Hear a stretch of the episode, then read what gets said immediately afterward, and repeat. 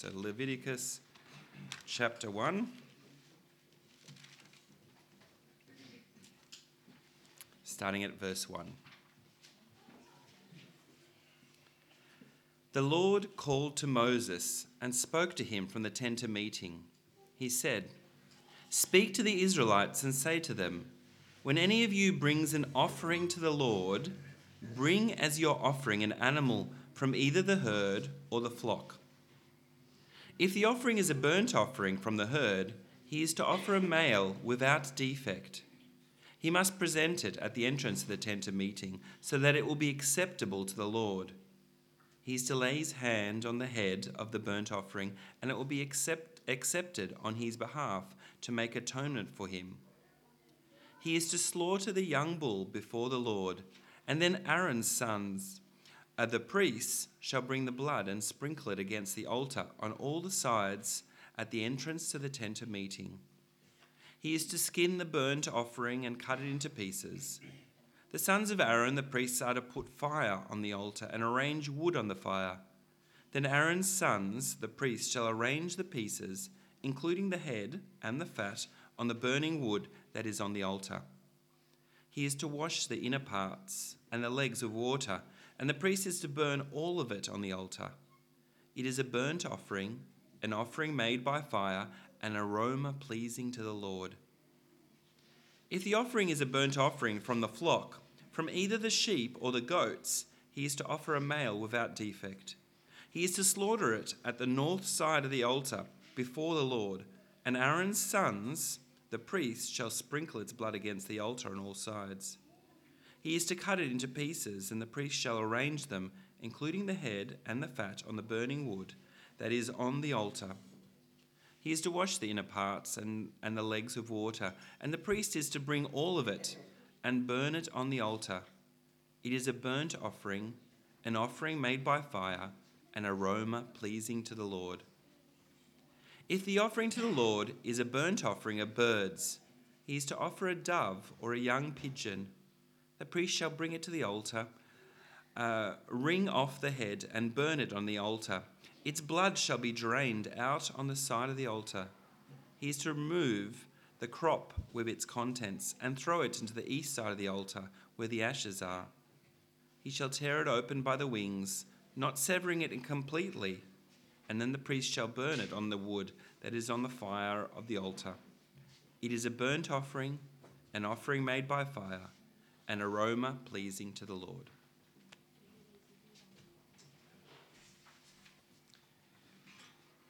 Hey everyone, nice to see you all after a long time. I've missed you.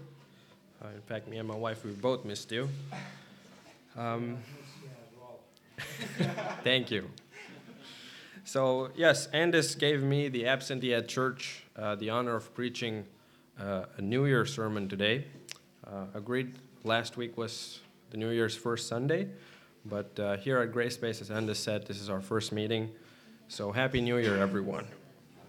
Uh, for, for, for those of you who are new or have already forgotten me, or maybe haven't met me before, uh, my name is Jetty, and uh, I've been an absentee because um, we recently become parents, and uh, we're keeping our son, Michael, uh, safe at home, and he is a handful. That's why they're, they're not here today.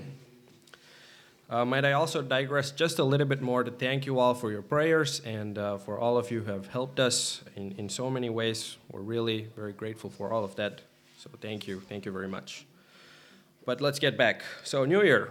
Uh, I'm sure that many of you have started a Bible reading plan. If you haven't, you should.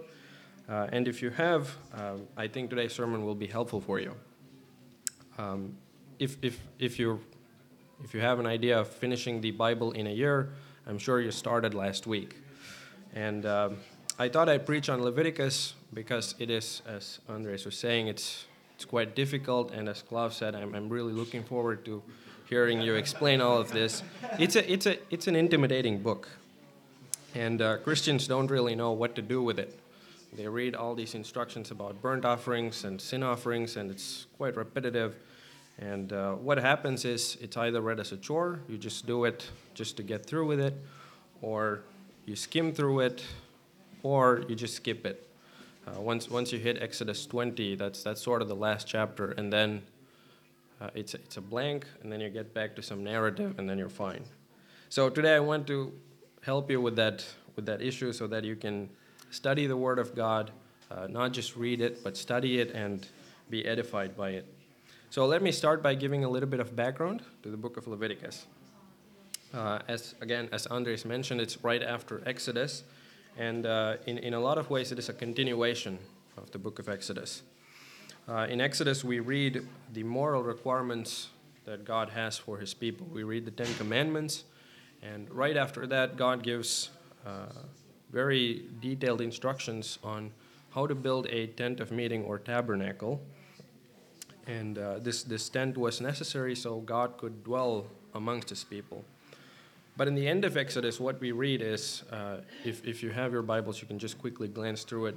You'll read that um, they build the tabernacle, it's all ready, and the glory of God descends on it, and not, not a single person is able to go inside it. And uh, that's, that's problematic because the entire goal of it was for God to be able to be with his people. So Leviticus deals with that problem. It, it details a lot of ceremonial laws and sacrifices so that the sinful people can be made right with God, so that God can dwell amongst his people.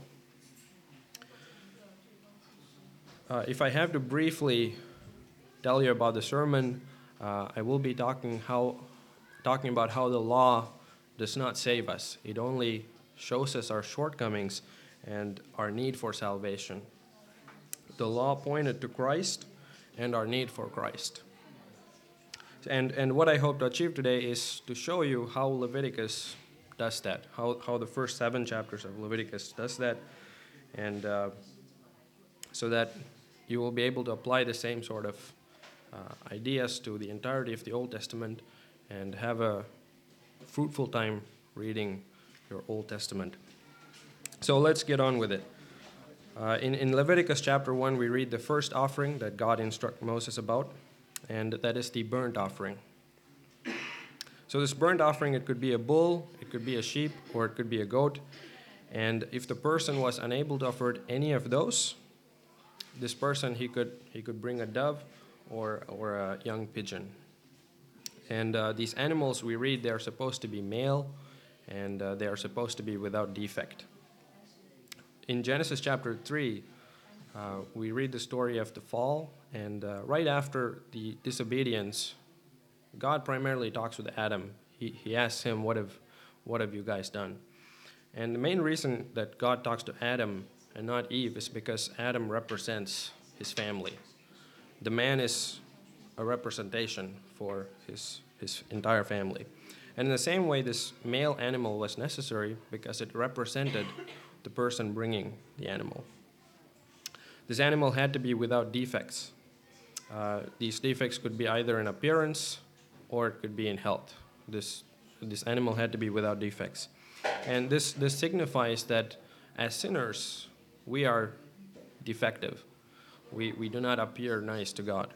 And anything that is representing us should be perfect without any defect.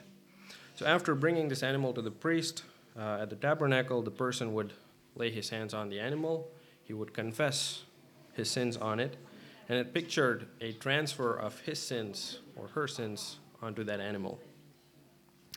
And once the sins were uh, confessed on it, this, this made the animal acceptable as, a, as an atonement for the person.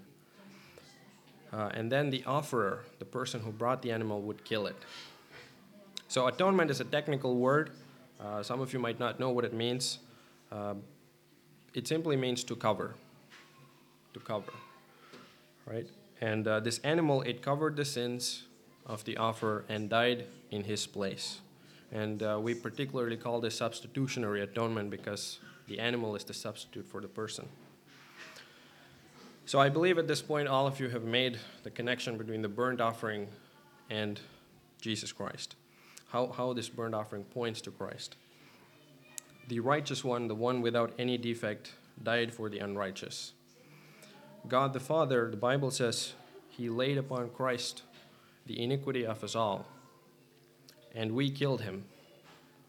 and he covered or atoned for our sins. The once for all sacrifice of Christ atoned for sins, making it possible for us to be counted as righteous, and he provides eternal life to all who put their faith in him. But there's more about the burnt offering. So the skilled animal's blood would then be splashed on the altar, on the sides of the altar, and uh, this signified again the animal's life uh, taken instead of the offerer's life. The animal was then skinned and cleaned before being completely burned on the altar, hence the name burnt offering. So, even though it pictures the atonement, something absolutely essential, uh, this, this sacrifice is called a free will offering.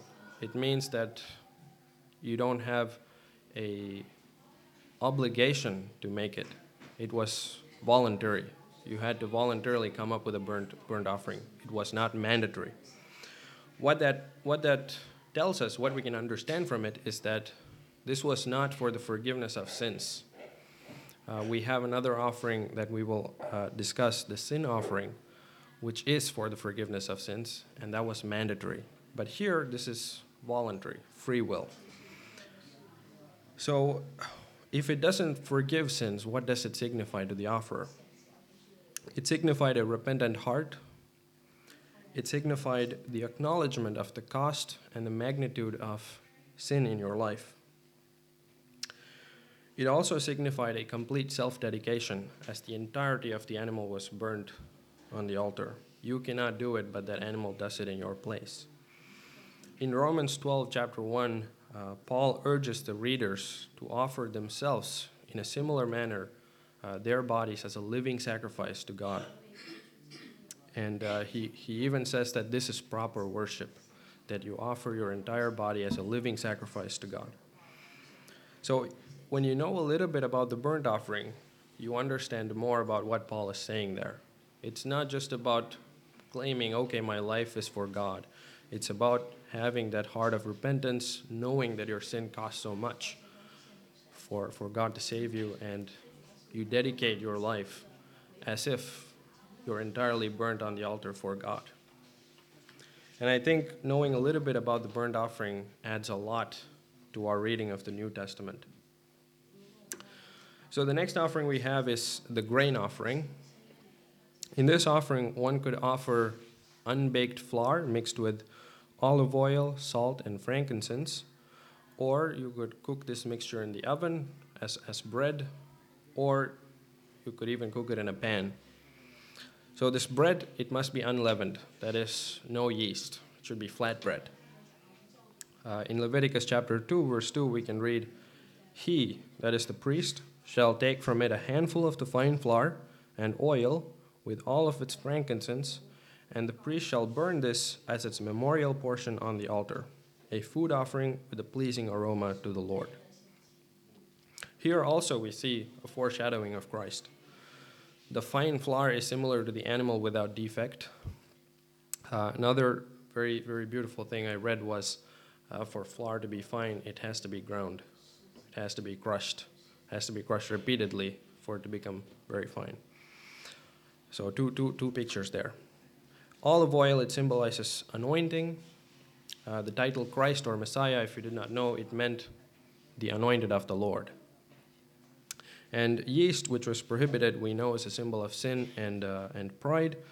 And we know that Christ was sinless, he was perfect, and he humbled himself on the cross, uh, and he was the servant of all mankind. Salt was also always added, and uh, the salt it, symbol, it symbolized loyalty to the covenant and again, Christ was the only one who was completely loyal. If you make anything with yeast in your home, you know that if you salt it too much, it won't have a good enough effect. So there's that also. So again, this, this grain offering is also a free will offering, and uh, as we read in Leviticus 2 2, it was called a memorial offering. Uh, and this, this offering was a thanksgiving to God, remembering His grace, His providence, His mercy, His faithfulness, anything that you wanted to be thankful for. And uh, often this grain offering, it went together with other sacrifices. Uh, these five offerings, they were often put together. You could have the burnt offering, peace offering, and, and grain offering. So, for example, if if you were to offer a grain offering and you offered this, uh, if you were to offer a burnt offering and you offered this grain offering, you were being thankful to God for the grace that He has given you, that you can make atonement for your sins somehow. How is it applicable for us today? Today, we do not offer bread to God, but God offers bread to us. We celebrate the Lord's Supper, and as you can see, we will do it today. And uh, here, in, in the Lord's Supper, Christ, asks, Christ asks us to remember Him, to remember His death, and, and to proclaim His death until He returns. Jesus also explicitly claimed that He was the bread of life, that, and that He gave it for the world so that the world might have life. And it really adds a depth of understanding to the Lord's Supper. We do not bring some grain offering to God, but God gives us heavenly bread that gives us eternal life. And we're to receive it with thanksgiving. So then we have the third one and final free will offering, just a fellowship offering or peace offering in, in some other translations. You can read about this in Leviticus chapter 3. And uh, this offering is very similar to the burnt offering, but it has some significant differences. Here, the animal can be male or female uh, because it did not represent the sinner. The second major difference is that the entire animal is not burnt on the altar. So in Leviticus chapter 3, verse 3 and, and 5, and from the sacrifice of the peace offering, as a food offering to the Lord, he shall offer the fat covering the entrails, and all the fat that is on the entrails. Then Aaron's sons shall burn it on the altar, on top of the burnt offering, which is on the wood on the fire. It is a food offering with a pleasing aroma to the Lord. So the fat that is mentioned in these verses, it's uh, specifically the fat that's covering the internal organs. It's not the fat that you find with your cuts of meat uh, at, at the butcher. It's, it's fat that's inside the animal. Uh, this, this fat was considered the best part of the animal, and this best part was given to God. And from the rest of the animal, the priest would get a portion, and the offerer and his family would get a portion. And uh, all of this meat, it was eaten inside the tabernacle. These differences, they show us that this peace offering or fellowship offering, it was not meant to atone for sin or, uh, or, or for the forgiveness of sins. It was eaten in God's dwelling place, and it signified peace and fellowship with God. The killing of the animal and the splashing of the blood on the altar, they again show the cost of sin and the grace of God in making a way for us sinners to commune with God. Uh, if you if you also noticed in those verses, uh, you could have heard you would have heard that you shall burn it on the altar on top of the burnt offering. So there has to be already a burnt offering for you to have peace with God. So this peace offering it portrays another work of Christ, which is reconciling God and man. Christ, by dying on the cross, on the cross, he, he not only atones for our sins, he not only covers that, but he also reconciles us to God, making us a part of God's household, uh, which is a theme I hope you remember from our study in 1 Timothy. Peace with God is an often forgotten aspect of, uh, of Christ's work. We, we forget it very often. Uh, I don't know how. Um, maybe I can ask this question: How often have you have you thought, oh, "I don't feel like reading the Bible because I just did this," or you know, some, some sort of feeling like that. I, I don't feel like praying because I don't feel I'm right with God. You have this sense of guilt, and that somehow prevents you from, from talking to God or praying to God or even reading the Bible. Maybe even coming to church. but the work of Christ is, is the perfect solution for that. Despite all the sins that we have committed, we can have peace with God and uh, to have that peace with God, we have to be in Christ. We, we can be assured that there is grace for us. And how amazing is this picture of peace? you commune with God in His house, having a meal with God. And uh, it's also a picture of the church. We're all gathered together. God's word is providing spiritual food for us. And it's all possible because Christ died for us on the cross. We can be sure today that there is no condemnation, even as we continue to fail our moral requirements every day. We can approach God at all times in Jesus' name. So these were all the three free will offerings. You brought it voluntarily. The last two I'm going to put together uh, because they are very closely related and they are both mandatory offerings. They're called a sin and guilt offering. So these are not voluntary, these are mandatory. So if a person sins unintentionally and realizes he has sinned, he has to bring uh, a sin offering or a guilt offering. So the person that's um, making these offerings, he, he decides a sin offering or guilt offering based on one important difference. The sin offering, it compensates God. The guilt offering, compensates God and anyone else you have wronged. So for in, in the guilt offering, you would bring a ram, that's the compensation to God, and you would pay back any sort of damage to a person. So let's let's consider that you had uh, you cost someone 100 euros. Uh, according to this law, you would pay back 100 and add 20 euros to it. So you would pay back 120 in addition to this ram that you offer at the temple. So this, this really shows us that all of all sin is against God. You either do it directly against God for example, in idolatry, you know, it's directly against God. There's no one else involved. Or it's indirect. You harm a person who is created in God's image, and you still have to compensate God and this person. So, one thing you will notice about these sin and guilt offerings, if you read chapters 4 to 6, is that the pleasant aroma that we read that we can read about in the first three chapters is no longer frequently mentioned. The animal does not represent you or stand in for you, the animal is the compensation for sin.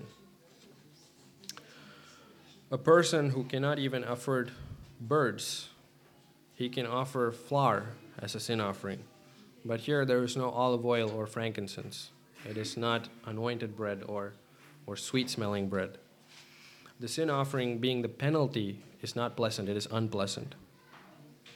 Uh, the sin offering was also prescribed based on the sinner. Uh, a priest, the entire congregation of Israel, a leader in Israel, or a common individual of Israel. Each of them had different sin offerings. And this is because the person who's sinning is, is important. So if the priest sins, he brings guilt upon the entire nation. Uh, and if the entire congregation of Israel is sinful and has to offer an offering, that's also something big. So they had they had different regulations. So let me let me just focus on one thing here. In the sin offering for a priest and the entire nation, the blood was taken into the tent, into the tabernacle, and it was sprinkled before the veil, the veil covering the holy of holies. And then the blood was also touched on the altar of incense, which was just before the veil. If this blood was taken in, and this is the case only with the sins of the priest and the sins of the entire nation, uh, if this blood was taken in, the body of the animal was burnt outside the camp of Israel. It's like, you know, if it was Riga, you have to take it outside Riga to burn it. What that shows us is the greater the sin, the greater the unpleasantness of the body that was sacrificed. And if you read in the Gospels, you will notice that Jesus was crucified outside the city gates.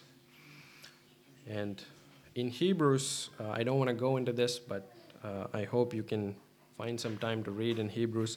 You will read that Jesus' blood entered the Holy of Holies and sprinkled us clean, even though his body was crucified outside the city walls, his blood enters the Holy of Holies, and we are sprinkled clean.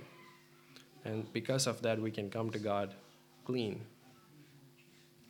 Uh, in 2 Corinthians chapter 5, verse 21, Paul says, Jesus, who knew no sin, was made to be sin, so that we might become the righteousness of God in him. It's not just some arbitrary sentence that Jesus became sin, it was extremely real. He became so unpleasant to God's sight that when he died, he said, My God, my God, why have you forsaken me? Isaiah pretty much spells it out in, 50, in, in chapter 53, verse 10. He says, The Lord makes his life an offering for sin. In the sin offering, Jesus is our propitiation. This is another technical word, and it means to appease the wrath of someone. Uh, I, I, see some married men here. Uh, if you make your wife angry, you have to do something in order to gain back the peace, right? I don't know, maybe it's a bouquet of flowers. I'm still experimenting. but in, in, in, with God, such things do not work. We cannot bring something to God to appease his anger. Uh, only Jesus taking the judgment for us upon himself, he takes away God's wrath from us.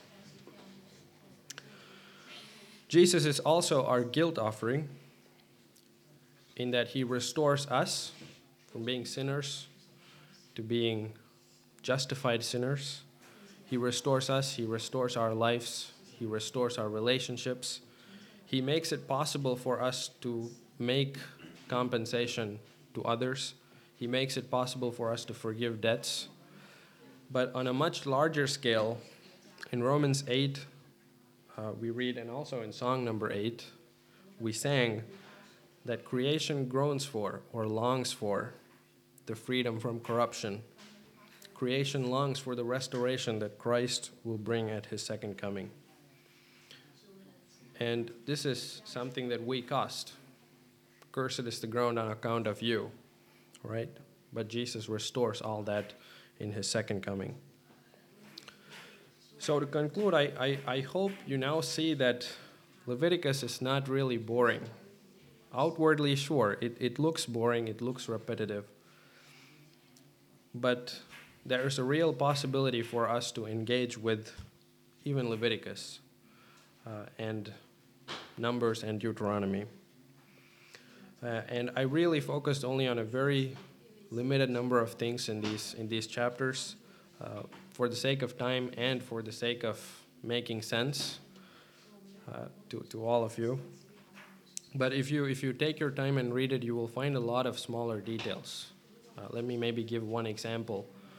Uh, the guilt offering is a ram, right? The ram was offered to God as compensation. If you go back to Genesis 20, 22, somewhere there, you will read about Abraham's sacrifice of Isaac. When Abraham was about to sacrifice Isaac, a replacement was provided. The replacement was a ram, right? And what does Abraham say there? In this place it will be provided. And in that same place, Jesus was provided for us. So there's a lot of very minute details that really tell about Christ to us. So as you read other books, Numbers, Deuteronomy, uh, even as you read the accounts of the life of Joseph, the life of David, the life of Moses, I, I want to encourage you to ask these questions Does this section foreshadow Christ or his work? If so, how does it do that? In what way this example is falling short, and in what way is Christ better? This, I promise you, it won't be just a futile exercise. It's, it's not just a matter of thinking and being intelligent, but it is a matter of knowing Christ our Savior and even understanding his work better. So some of you might say, Jetty, I'm no theologian.